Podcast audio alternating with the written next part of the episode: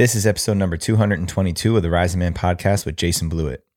We must resume living the way that we were designed to.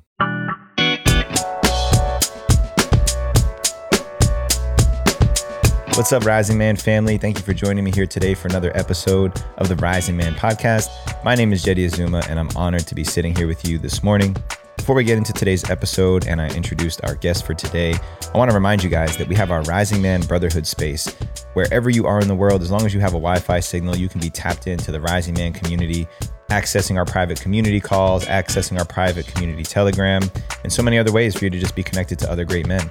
Just go to risingman.org slash brotherhood, get yourself signed up there today, and we'll see you on the next call. All right, my guest for today is Jason Bluett. Jason is a men's transformational coach and founder of a movement called Primal Man Project. His movement was founded on the principle that as humans, we are living a long way from their design. Through his retreats, men's circles, and transformational programs, he is helping men tap into their evolutionary origins to help them lead happier, healthier, and more fulfilling lives. In this episode, we focused on how we were designed to live on this planet, looking at both physical evidence and interpretation. Why working together is our original nature and instructions, and why we've gone so far away from collaborative lifestyle. We asked ourselves the question if not for returning to primitive societies, then what can we do? We talked about our greatest responsibility to the next generation in order to help them succeed, how addiction is a feature of lost connection, and why we must make distinction between work and purpose. Without further ado, Jason Bluett. All right, Rising Man fam, I got another amazing man joining me here today, Mr. Jason Bluett, coming in from down under, Brisbane, Australia, Australia. How you doing, bro? Australia. So good, brother. Yeah, Australia. I love it, man. Did I tell you about the time I came to Australia? No, man, but I'm not surprised you've been down here. You got that kind of vibe about you. People that come to this country kind of tend to have a little bit of gristle about them. It's good. Yeah, yeah, I did. I did pretty well over there. We came over there at the end of 2018. We were there for almost a month. We, we had, had some mm. good times out there. Saw saw a lot of the, the eastern coast, which was really cool. Yeah, uh, I dig the culture down there, man. I, I just love mm. the the playfulness of Australian culture. Is what I really appreciate the most.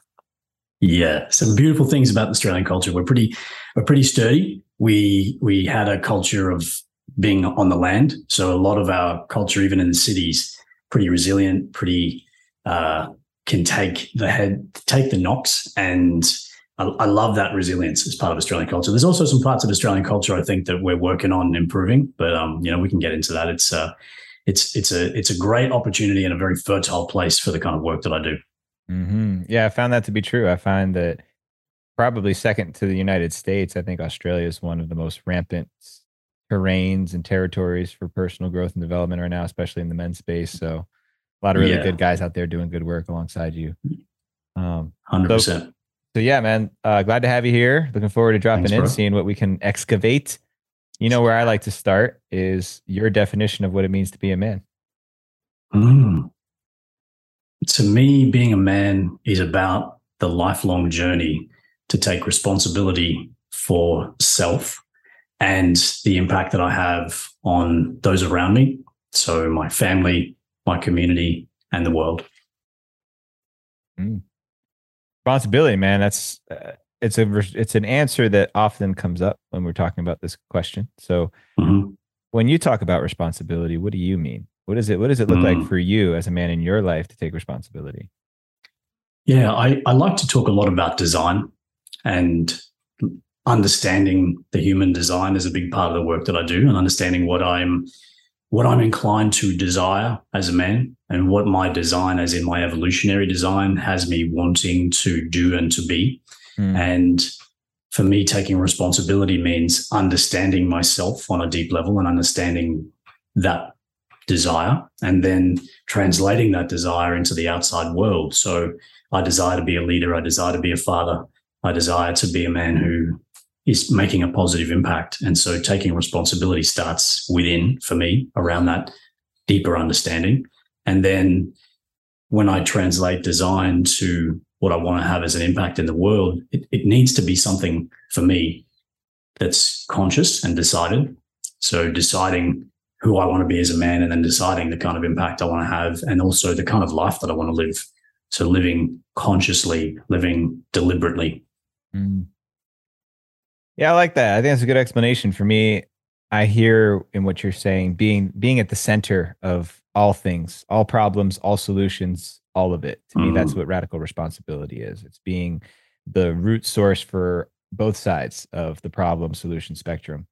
Uh, mm-hmm. One of the mm-hmm. most empowering things that a man ever told me is if I if I learn to see myself as the problem, then I also get to be the solution as well. Mm-hmm. And it's that it's that simple antidote for the victim consciousness that so many of us are prone to. I know myself as well. Um, mm.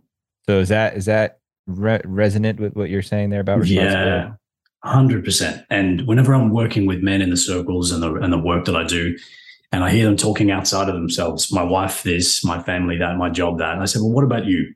What's gone on with you that that's the situation that you've created for yourself? What about you that you know when, when I hear people talk about, you know, I had a, a narcissistic partner or I had these things going on outside of me, and I say, well, yeah, I hear that that might be true, but also what is it going on with you that's either called that in or that's enabling or that's challenged to set a boundary in your life. So for me, it all comes back to self. Mm-hmm. Awesome. Well, let's use that as a springboard into what we came to discuss today. Uh, one of the things yeah. that you said that I just think is such a cool topic. I personally, I'm very fascinated by it and could riff for hours. Have you read the book Sapiens? It's one of okay. it's one of my Bibles. Of course, yeah. I, I, think that's a for me. Anyone who hasn't read the book *Sapiens* by uh, Yuval, Yuval Harari, Harari. Yeah, Yuval. There's a middle name in there too. Is it Noah? Yuval Noah Harari yeah. or something like that. Um, *Sapiens*. Uh, it's such a great dive into human history that is yeah. so much different than eh, what most of us received in school. At least what I got in school. I know that for sure.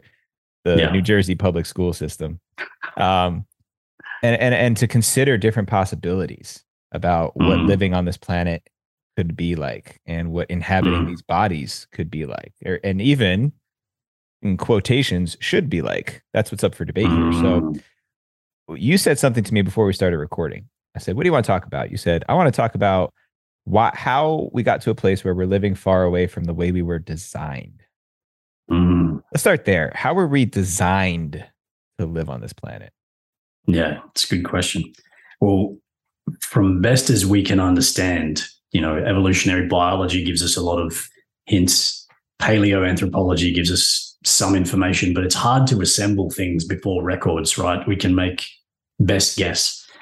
But I love and I'm inspired by understanding as a species. And it, it actually kicked off with Sapiens. That book was one of the things that really started my journey to understanding this. Yeah. And yeah, it's um for me, understanding that for probably 200,000 years as a species, Homo sapiens sapiens, our species, lived in a pretty challenging environment with a lot of adversity. And the reason why, as best we can understand, that we were successful is we did a really good job of working together. So human beings are the most prolific and successful species on the planet, arguably. And we did that even though we were not the strongest, not the fastest, not the toughest. We did that by working together. And what's happened over the last probably five to 10,000 years is we've gone from a model of pure egalitarianism, pure cooperation, pure tribe living in groups of, you know, 80 to 120 people. You knew everyone, you were connected to everyone, and your your your benefit was their benefit, and their benefit was your benefit. So we are evolved physiologically, emotionally, spiritually, mentally to contribute. And all of our neurochemistry all aids the fact that we feel better when we're with others. We feel better when we're contributing. And so for me, what I take away from our design is living in tribes, contributing, being connected to other humans in our experience of life, and having a culture that supports that contribution and connection.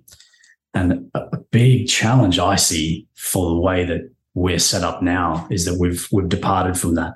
We went from hunter-gatherer societies that were cooperative to this agricultural and then industrial society that was all about the individual, the individual pursuit of benefit, the individual pursuit of career, making money so let's, let's, let's, let's, let's, blow that up for a second. Why? Yeah. Why? Why did why did individuation become so important and valued? At least in your at least either in your opinion or Mhm. in your research. Hmm.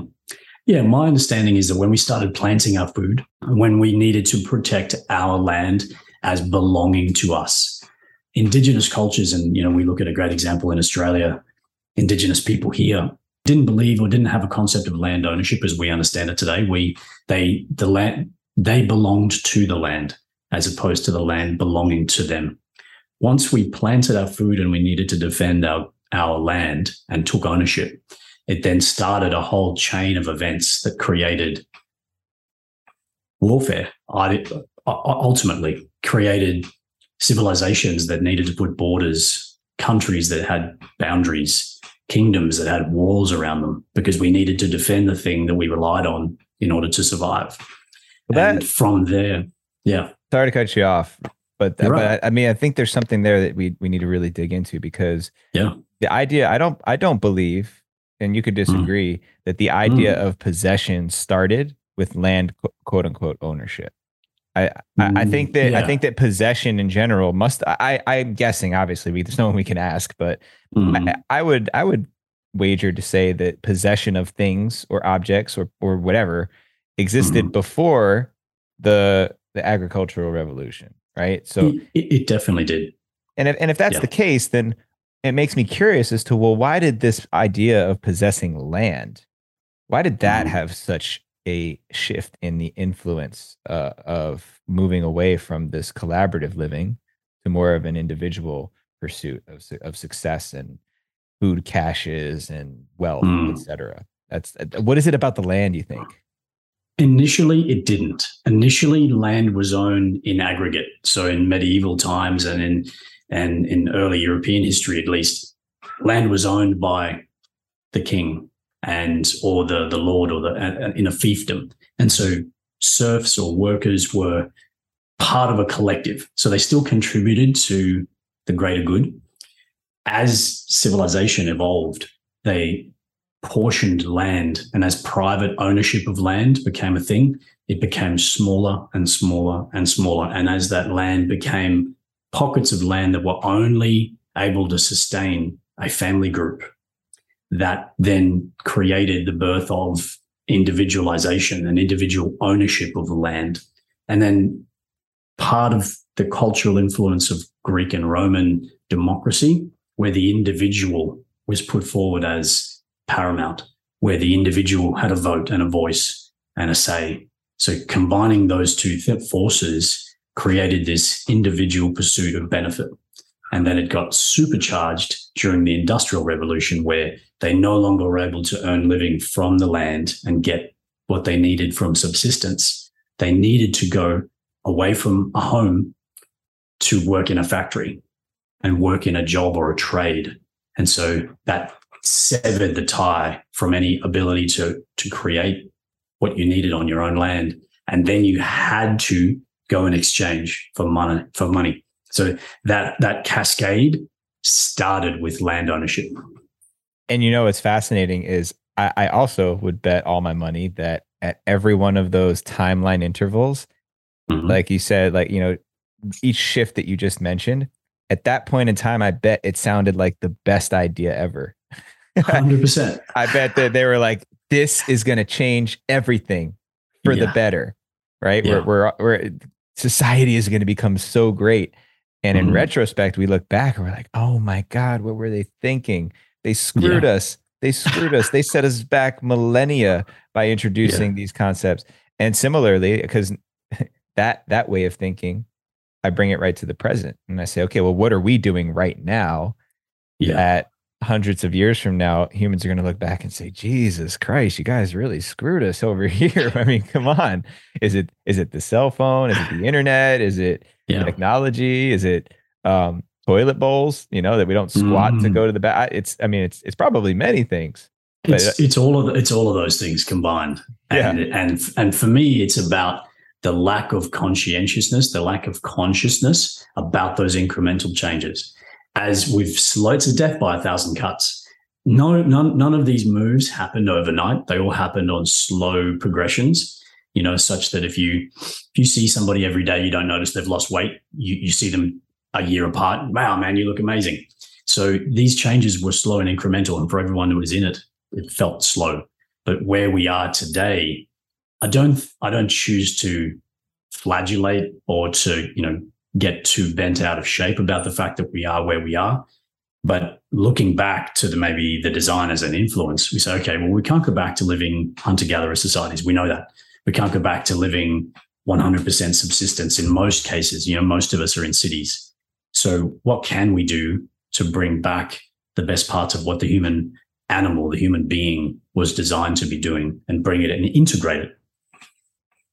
That sounds like a massive undertaking. It's also something yeah. that I agree with entirely because I've, yeah. I've contemplated this pretty much since I could start to see the world and understand it a little bit. Mm-hmm. Once I started to once I became privy to, hey, we're we're we're not doing something correct here. We're missing something. Yeah. My mindset naturally went back to deconstructing, decentralizing, breaking down constructs to start new. Like, let's take the social etch a sketch and just shake that motherfucker up and then uh, start over. Um, and as I've matured a little bit, I've I've mm-hmm. recognized mm. just how disruptive that would be. You know, talk about yeah. Armageddon, talk about chaos and mayhem and carnage. Mm. To shake that many of us simultaneously out of our coherence, and even even if it's in favor of a more optimal society, mm. more optimal way of living in relationship with the earth and all life, to make a shift like that overnight or even just in the span of one generation is mm. tremendously disruptive that would be like having somebody walking on a treadmill and without ramping up the speed, all of a sudden it just goes from like three to 25. No ramp up, just like snap, boom. You're just like ejecting people off of treadmills all the way down the road. I, I, think I've tried that a couple of times. You got to start at a sprint. yeah, yeah, yeah. You got like, it's like, you got to like go, bam. You just like shoot yeah. out like a gun. Yeah. Uh, well, well, in the same way that the changes didn't happen suddenly to get here, the changes aren't going to happen suddenly to adapt and to innovate for where we are. And sure. I'm, I'm, a, I'm, I'm, an optimist. You know, one of my, I don't know if you've done your Gallup strengths or Gallup Clifton strengths. Mm-hmm, mm-hmm. One of my top five is positivity. So I see, I see a beautiful opportunity that humans have, have created for ourselves, that human beings and, and humanity as a species and as a, as a collective of divine beings having a human experience we've come on this journey to realize where we are in order to correct and learn the lesson. Um, there's a beautiful conversation I had with my son. I said, "What would you do if you had the Infinity Stones? You know, all of the Infinity Stones with the gauntlet uh, and Thanos's gauntlet." And and you know, he's like, "Yeah, you know, he started with the material stuff. Yeah, I'd have some Lego and I'd have some computers."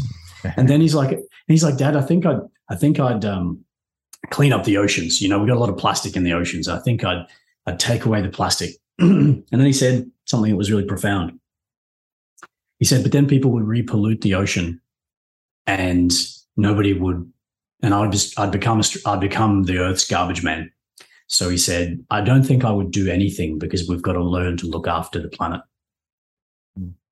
And he said, and we need to learn that lesson. There you go. So it's beautiful wisdom. And I think this journey is perfect. We've, we've come away from our design to see where we've erred and to allow ourselves to correct and come back. And you see it. I don't know if I'm just putting the lens of optimism on, but I see it everywhere. I see environmentalism, social consciousness, personal development, mental health. I see these movements, these conversations. 10 years ago in Australia, you couldn't talk about men's mental health without people snickering. Now, Are You OK Day is a national event. You know, people talk about their mental, emotional health. People talk about climate change. People talk about the state of the planet and how and how we're living unsustainably. It's it's a beautiful thing to watch, and I'm really I'm really optimistic that we get to integrate the best parts of our design into a way that we live today. Yeah, well, that's definitely something you and I share is optimism. I've yeah. I'm naturally an optimist and I've actually had to learn how to counter my optimism because sometimes my mm. optimism has reflected itself as idealism. Yeah. And it's it's kind of an interesting swing when when my mm. optimism gets the air sucked out of it i can get, can get really dark really fast and all of a sudden i'm in an existential swing and i'm like what the fuck are we doing this for anyway? It's over it's pointless why why did i have children? I'm, they're doomed. Uh, it means anything let's just throw in the throw in the towel. Totally and obviously if i really felt that way we wouldn't be here having this conversation. No. and, but, I, and i and i wouldn't be sitting here. Of course of course and you know, I look at these children, man. I, I, look at my kids. I look at the kids that I, I witness at the playground and places that we're at. They're they're coming into this life so different than, yeah. I did, than we did. There's obviously the circumstances around them are different, entirely different. Mm-hmm. But it's it's almost like they they upgraded the the software at the at the pro at the packaging plant at the production facility. There you go. Yeah, like the pro yeah, the yeah. processors are faster. You know, like the internal processors are faster and they learn more quickly. Uh, the trick there is what are we? What new information are we uploading into their hard drive? Right? Because they got mm. they got like the the brand new computer that's totally blank. They come out and they're like, boom their motors ready to fly. Whatever we feed into them, they're going to learn way mm. quicker than any of us did growing up. And there's access to everything now, correct? Yeah. So the risk that I see and the play, the opportunity, I guess, go back to the opportunity mm. is how we raise our children, what we teach them, what we encourage them to value. And I don't think there's anything more important than that right now on this planet. Yeah. I can't think of one thing that is more important than installing those values and and perspectives like your like your your son saying you know we got to clean up the oceans being able to produce that and and have that context for for life and purpose on this planet because I wasn't thinking about cleaning up plastic. I mean, when I was younger, they were just trying to get us not to throw trash on the streets. They're like, "Hey, listen, eh, just make it into the can. Who cares what it is? Just get it off the streets. That's enough. Don't litter. Littering was like the worst thing you could do." Which was that was a big step right? Yeah. But now we're talking about like, well, where is that trash going? You know, it's mm-hmm. making it into the can, but we're just dumping the can in the ocean. So what's the point anyway? So uh, that, that's how I see it, man. I, I, wonder if you see it similarly, if you have more to mm. add on to that. Yeah, look, I, I completely agree that I was talking to somebody about the challenges that they had with their parents, and I think Jordan Peterson says their, their, their journey's done, focus on the next generation. You know, mm-hmm. people that have, and, and I don't want to make that too much comment about, you know, parental responsibilities and our responsibility for their journey, but it's, yes, the, the, the place that we get to have the biggest impact is in our legacy. For me, it does start with the leaders of a family, the fathers, the brothers, the uncles, the dads, the the men who are currently without that level of consciousness and awareness to be able to download those values into their children. Because if you don't have it at that level, the kids are going to get by default what's floating around on TikTok, which is it the is fucking Tide Pod challenge, like eating laundry detergent. Oh my god, man! Like the, the stuff that they're doing these days, it's like Jesus. Yeah, well, that's so. That's for me. That kind of accelerates the emphasis on the work that I need to do with with men. Is mm-hmm. that sure. if we can take responsibility at our level, and even having this conversation wouldn't have happened without men's work. If you hadn't had the journey that you had, you wouldn't be having a conscious awareness of what you were downloading into your kids. Mm-hmm. Sure. Yeah, I would definitely say that. I, I definitely see myself because I, cause I walk down the street and I see, you know, if I took 10 guys my age, just random, randomly selected out of downtown Austin, Texas. Well, I guess Austin, Texas is kind of a special place. I'm starting to appreciate it is that. a pretty special but place. Let's just, yeah. let's just let's just say ten random guys my age here in the United States. Uh, it's it's still a very privileged position for for me to have the awareness that I have, and I, I recognize yeah. that. I don't take that for mm. granted. Mm. That I've had access to resources and mentors and people who I've looked up to to create the world perspective that I had. Part of it has always been my path that's just speaking me speaking personally. I was mm-hmm. already considering stuff like this as a kid, even when even though I didn't really know what I was thinking about or talking about. I always knew that I would be in a position to help people at a, at a large scale. That, that was always something I wanted to do was to to in, in affect impact on people in a large scale.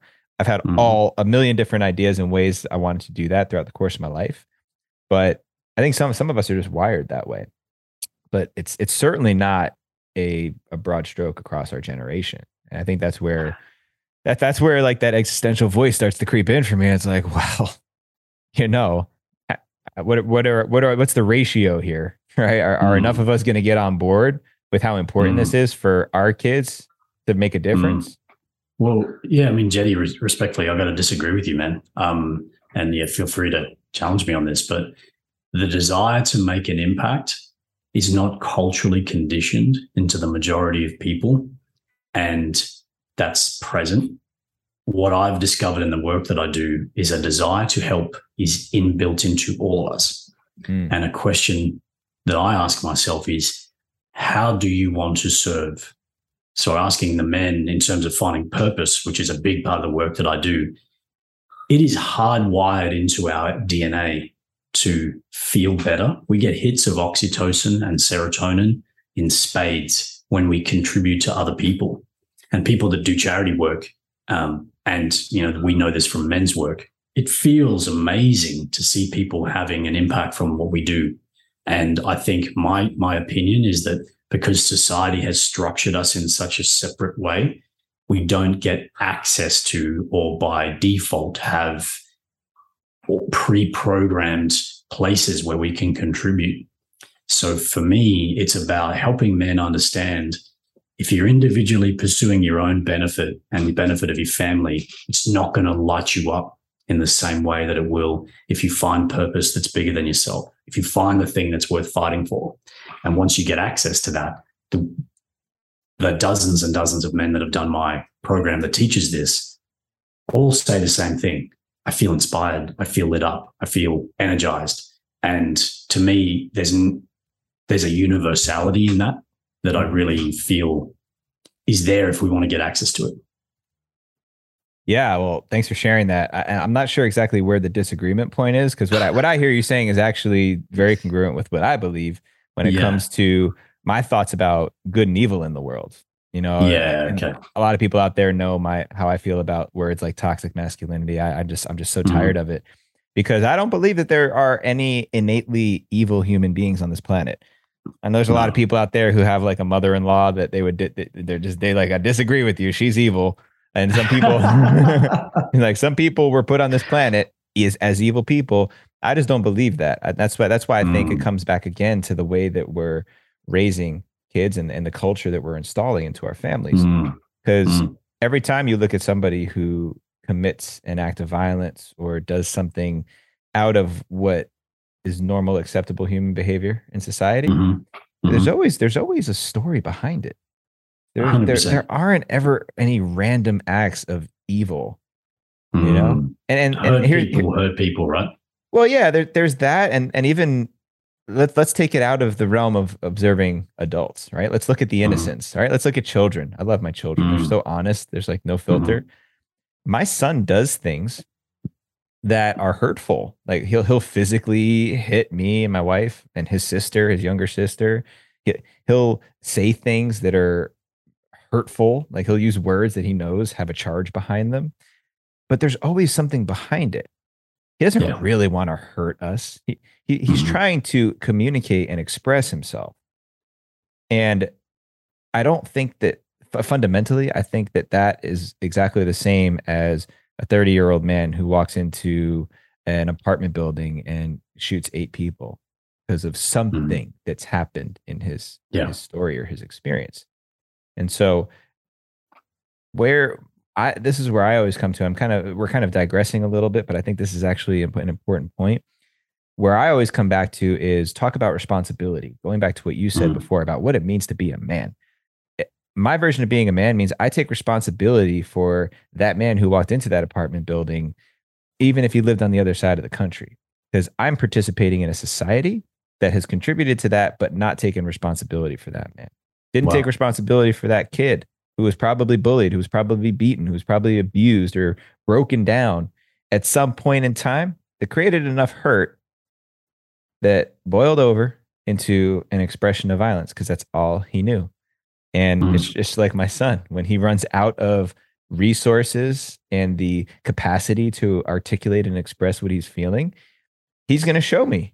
He's going to show me. Mm. He's going to show my wife. He's going to let us know how he's feeling because that's that's what creates a sense of connection again. Going back to what you said mm. before, we're we're designed to connect, to be in relationship with each other. Mm. And if we don't figure out how to be in relationship with each other better, then none of what you and I talked about from our optimistic lens is possible. Yeah, I 100% agree. And I think the distinction here that I just want to clarify around the point that I heard from you earlier, which is that some people do and some people don't have a desire to contribute. You know, that there was something within you that was innate and it was something that you saw about yourself from a really young age, and that there's a percentage of people that will have that and, and the others won't. Mm-hmm. And yeah, I feel it's there for all of us to tap right. into when we feel connected, when we feel like what we do matters and when we feel like what we do is contributing. And yeah, I love I love this philosophy of ikigai, the Japanese philosophy where we, you know, you take what you love, what you're good at, and what you what the world needs, and then you turn that into something that creates abundance for yourself and your family. Mm-hmm. And that's not possible without the connection that you talk about. If we don't feel connected to a community of people that we feel like our contribution will be valued, we're, we're back to the individual pursuit of benefit. Uh, absolutely. And yeah, to clarify and go back to that, uh, mm. I I agree with you. I, I, in fact that's what I was that's what I was suggesting afterwards is that I, I agree that that's our natural orientation. Like you said, yeah. we're we're hardwired to be this way. We, we had yeah. we had to be because our our ancestors were taking down friggin' woolly mammoths, and that's not a one man job. That's, that's not a one man job. Maybe nowadays with the technology we have, but back in that time and place, man, no, there's that's not a one man job. So uh-huh we were designed to and like you said we have chemical release patterns and hormones that yeah. are activated that trigger that motivate these this way of being. There's there's chemical components within our bodies that go above our ability to think right? There's, we're, we're talking about emotions right? When we when mm-hmm. we feel emotions that's also that's always tied to some sort of chemical or hormonal release. It's like our body's intelligence that's working above the intelligence that i think i have about how i'm feeling and what i need to do Mm. So and that uh, and that body that body intelligence, that's the design. Yeah. That's what I talk about when you ask me what do you mean by design? The design is the things that we desire, the things that we experience without consciously knowing, without actually understanding that there's something missing. Yeah, I speak to men and I've got, you know, Primal Man Project. We've got 400 men in our community from 15 countries around the world. So I get a lot of feedback from guys about what they experience and what they feel and the thing that I hear over and over and over again is like, I've got the car, I've got the house, I've got the wife, I've got the career, I've got money, but there's something missing. There's something, there's something, and I can't quite put my finger on it. It's like it's on the tip of my tongue. And when we do a, a breakdown of what their lives look like, it's in pursuit of individual benefit. Mm-hmm. Contribution is missing, connection is missing, um, community is missing. And when you install those things, yeah, this this cascade of happy chemicals, this cascade of physiology that's designed to have us collaborating goes into effect in a beautiful way as it's been evolved over millions of years before we were humans and then hundreds of thousands of years it's it's a perfectly tuned machine mm. that is gearing us to be in connection with others uh, I agree with that. It actually reminds me of a piece of advice I, have doled out over the years when, when it comes to people who are really depressed or in that mm. low state. Like like all of us have been at some point mm-hmm. in our lives. Mm-hmm. I usually say if you if you can't muster up the energy to do anything, if you can't think your way out of depression, which is because it is sometimes it's hard. Like you said, we're going back to yeah. the chemical components, right? Like sometimes mm. our body's chemistry is out of whack, and it's it's hard to pull myself out of that dark hole then one of the simplest things to do is to go out and find a way, way or place to be of service. Find somebody that you can be of service to. Go go volunteer at a soup kitchen. Go walk your neighbor's dog. Something it doesn't even have to be a, a grand gesture, but something that will flip that chemical faucet in our brains over to the other side long enough to remind us, oh yeah, yeah. actually, I do have purpose. I do have value. I it, it, it gives us that physical evidence and then you know you get the you get the chemicals all pumping in the right ratios again, Yeah. and all of a sudden it's like, Yeah. okay, now I'm now I'm a little bit, I'm back above the line again. I can I can function in the world. Mm, I love that. That's great advice. And it and it rings true from the neuroscientific perspective because we we rely a lot on dopamine. Our society is very geared towards pleasure, pursuit, going after it. And it's like the donkey with a stick that has a carrot on the end and it's just dangling out in front. Dopamine's designed to drive us forward. But if all we're ever doing is pursuing, pursuing money, pursuing career, pursuing success, you get depleted in that area. You know, neurochemically, it gets depleted.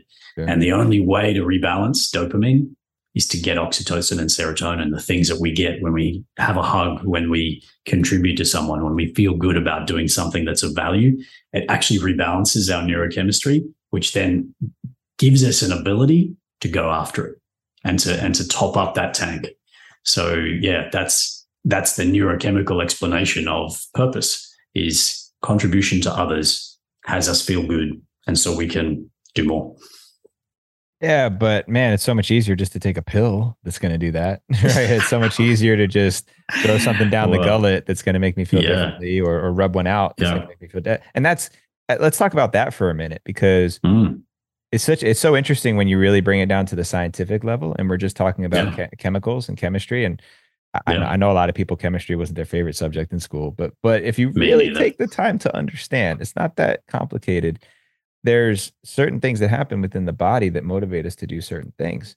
And there's certain ways to get those chemicals to release. A lot of these addictive patterns and behaviors we've created are shortcuts to, mhm. Uh, like, I guess it's hack- hacking or maybe overriding the normal Yeah. chemical releases in our bodies and uh, shortcutting too, shortcutting the system to Yeah. get what our brain needs to feel good Mhm. and and it, I and you know I, I get we say it all, we see it all the time. Sometimes it takes a lot more effort to be vulnerable and ask for a hug than it does to shoot something into my arm or Yeah.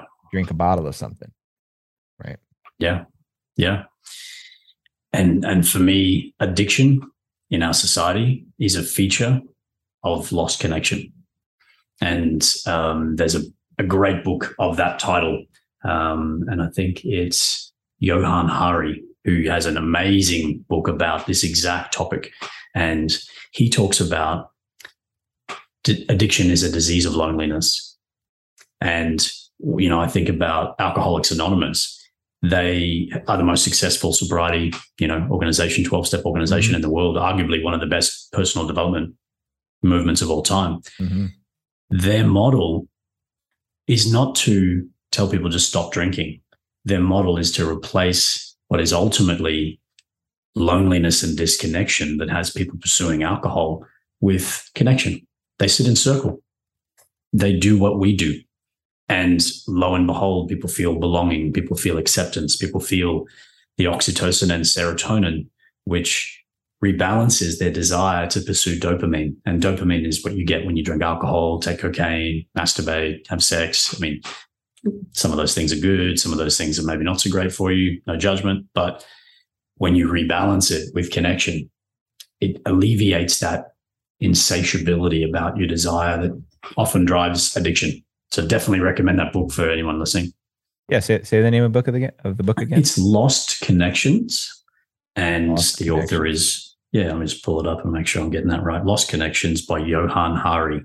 He's he's a great author. He's done a number of different books. I I really aligned to the work that I do around uh, the way that society has taken us away from our design and basically the the cost and the consequences of that. Mhm. Um, he's got another book as well, but I've um, can't think of it just now. Lost Connections, great book. Yeah, uh, that's it's funny you mentioned Alcoholics Anonymous because going back just a couple steps, um, I, I've never I've never participated in Alcoholics Anonymous, but I know plenty of people who have, and I know that one of the Mm. first things that they do is they they give uh, newcomers a job, and the, the first job that you can Mm. earn is to be the one who shows up to make coffee, and there's such simple brilliance behind it because Mhm. and back to what you were you were you were just saying it, it gives somebody a very simple a very achievable way to give back right people show Yeah. up to those meetings and everybody wants coffee right or I, almost everybody wants coffee right who love mm-hmm. coffee. And so it gives them a sense of purpose. If I if I don't show up and I'm the person who makes the coffee, people are not going to have coffee. Now, most folks will sell themselves out all life long. But to not to, but to be responsible for people not having what they need now that's that's a bigger yeah. that's a higher stakes game so showing up and you got to show up early to make the coffee because you can't be late yeah. and then people are sitting down they don't have their coffee yet so it's it's so simple but giving somebody a, a, job giving somebody purpose like you said mm-hmm. it's it's just a very basic way to start rewiring the or rebalancing the neurochemicals in the brain yeah, I love that. Give somebody a job if you want to have them feel happy. Yeah. yeah. That's really what we're talking about when we talk about purpose, right? I mean, yeah, we, we could we could use whatever terminology that we want, but work, purpose, job, passion, it's we're all talking about having something that creates an an impact on someone else, someone some, someone or something outside of ourselves. That's, yeah. That's all any of us really want at the core. And anybody who's not connected to that, I believe is just layers of woundedness, experiences that led them astray from that. Because going back to kids again, man, kids are such wonderful teachers. You go into a kindergarten classroom, especially when these kids have not had, because they're so still so young, they haven't had neg- those negative influences that exist in the world. They just help each other. They just mm-hmm. naturally mm-hmm. want to work together. And yeah, there's like scuffles because there is that part of us that has boundaries and needs to learn how to defend and protect itself. But ultimately, there's there's that innate sense of I'm here to help you have a good experience and to make this experience around us better for everybody who's here. Hey, we're all in the same classroom. Oh, it kind of feels like we're a little tribe. Okay, well, how do we work together here? What do we what what's the what's the objective today? Okay, cool. We're all gonna we're all gonna get seated and have lunch together. Awesome. Let's figure out how to do that well. And when you see kids collaborating together, helping each other out, showing and expressing affection to one another, concern. You know, when you see concern in a child's mm. eyes, like mm. at that age, four, three, four, five, when their emotional intelligence is really starting to upgrade, it's it's unbelievable, man. It's moving. It's moving mm. for me. I'm like, man, where where did that go? That that must live inside of every human being somewhere. It must. That's the that's that's the design. Yeah. Yeah. Empathy, compassion, contribution. I want, I want to come back to something you said before, and it's it's interesting. The distinction between career and purpose mm-hmm. or work and purpose. This is something I experience with men a lot. You know, when I start talking to men about, you know, the work that I do in finding purpose, I say, yeah, my purpose is my family. And what I see in men that I work with who are in their late 40s, who have got kids that are moving out of home, who maybe have a divorce or a family separation, their whole world collapses. Mm. And they have this existential crisis of, well, what's my purpose if it's not my family? Or what's my purpose if I lose my job? And, and that was my purpose.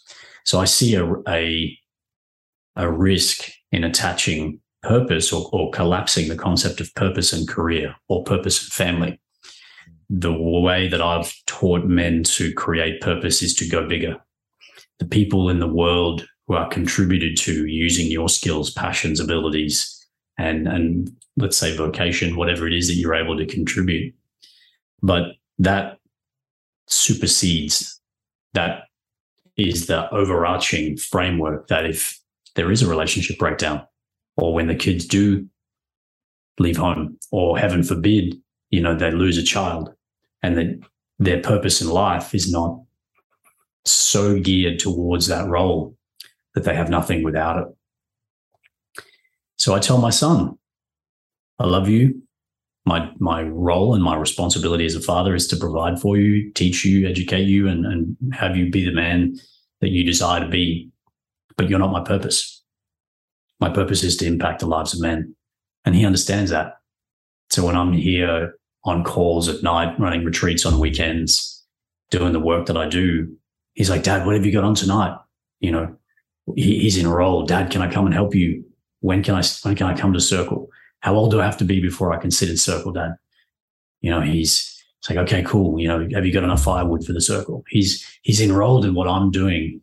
And with or without him in my life, I still have the legacy and impact that I desire. I don't desire to have it without him, but I'm not I don't define myself by reference to him.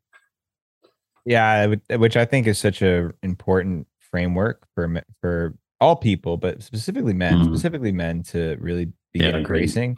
It makes me think of um, Way of the Superior Man with David Deida. That was uh, mm-hmm. chapter 11. I'll never forget it because when I first picked up the book at 21 years old, someone gave it to me. And I got to that chapter where he says, a man must make his his purpose more important than anything in his life, including his partner and his family. I was like, mm, nope. I put that down. I said that can't be true. There's no way that that can be true. Uh, and and the way you described it there, I, I think it, it, even embellishes on on that simple com- that simple concept that David Deida proposed there of of what that looks like and why. And you know, obviously, you and I, I think, are very congruent in this sense. I and I am fortunately, I have a partner and a family that understands that too. Yeah, uh, it's it's it's not easy because there is so such a, a strong social construct around us that suggests otherwise. Yeah, still, especially where we live right now in the suburbs, it's kind of kind of like the formula, right? But um, but yeah, I think that's that is also something that really gets to change. Uh, but yeah. it's important to be specific about what that means because obviously things can be taken out of context too. Yeah, and, and and I hear you on the formula, you know, and I and I have that meme in my head. It's a trap. yeah, there you go. That's the one. That's the one. The white picket fence, the career, the the car, the house, the mortgage, the holiday two weeks a year, all the things that we're supposed to do. The number of men that come to me and say, I've got all those things and I feel like it doesn't, it doesn't feel like enough. Yeah. And that's and that's this piece that's missing. That's this piece that's missing for so many men, Jeddy. It's it's it's crazy. And it's it seems so simple and so obvious because I've seen so much of it and I have this lens of it.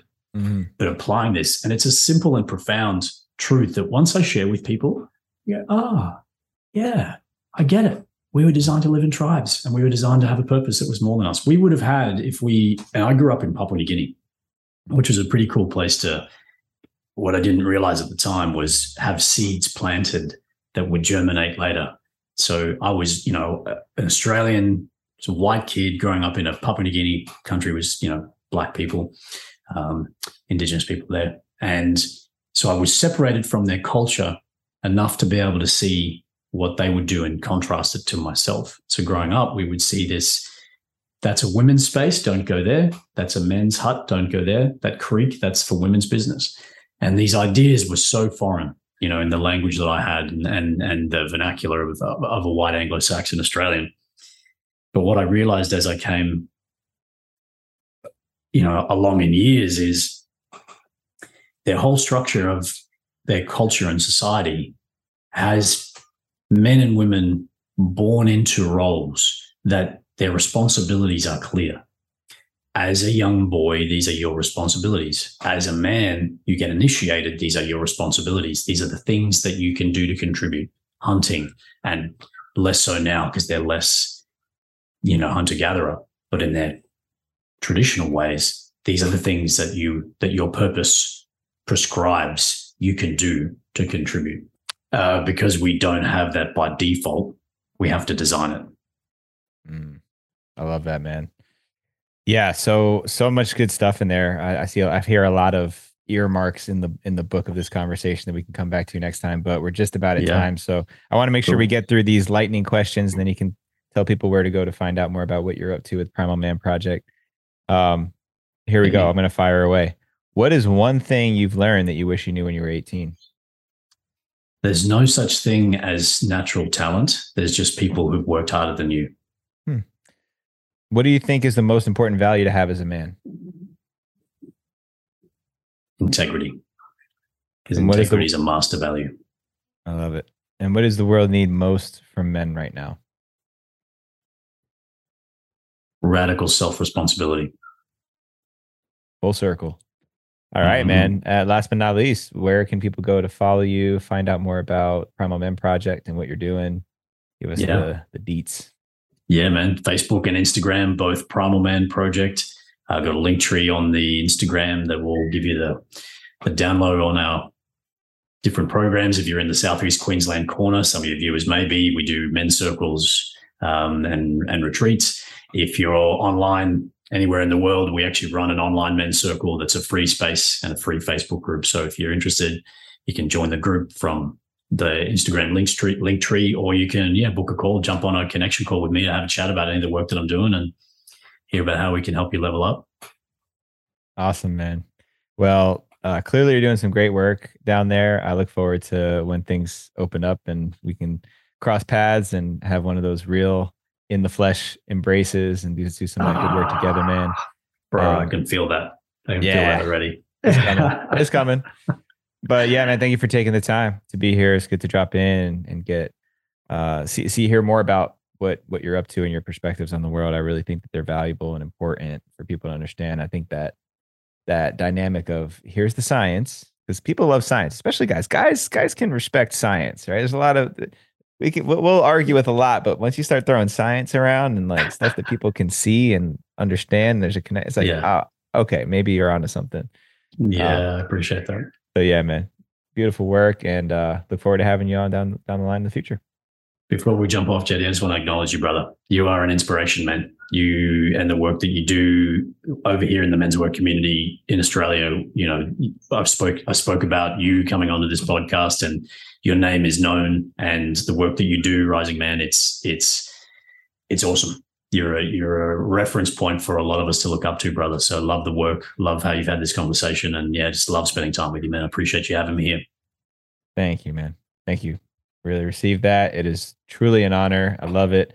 And uh, yeah, I hope that more men find that because for me, it's it's easy. It's too easy, mate. Too easy. Bloody easy. Bloody easy. Get along to a men's circle, mate. Come on. All right, bro. Lots of love to you, man. Thanks for being here. All right.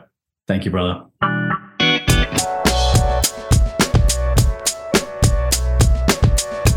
All right, y'all, for everything Rising Man, make sure you swing over to risingman.org. Get yourself registered in our Brotherhood community space today by going to risingman.org slash brotherhood and getting yourself signed up.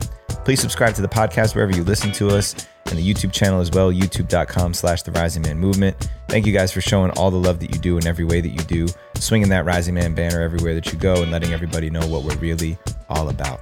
Until next time, rise up and claim your destiny.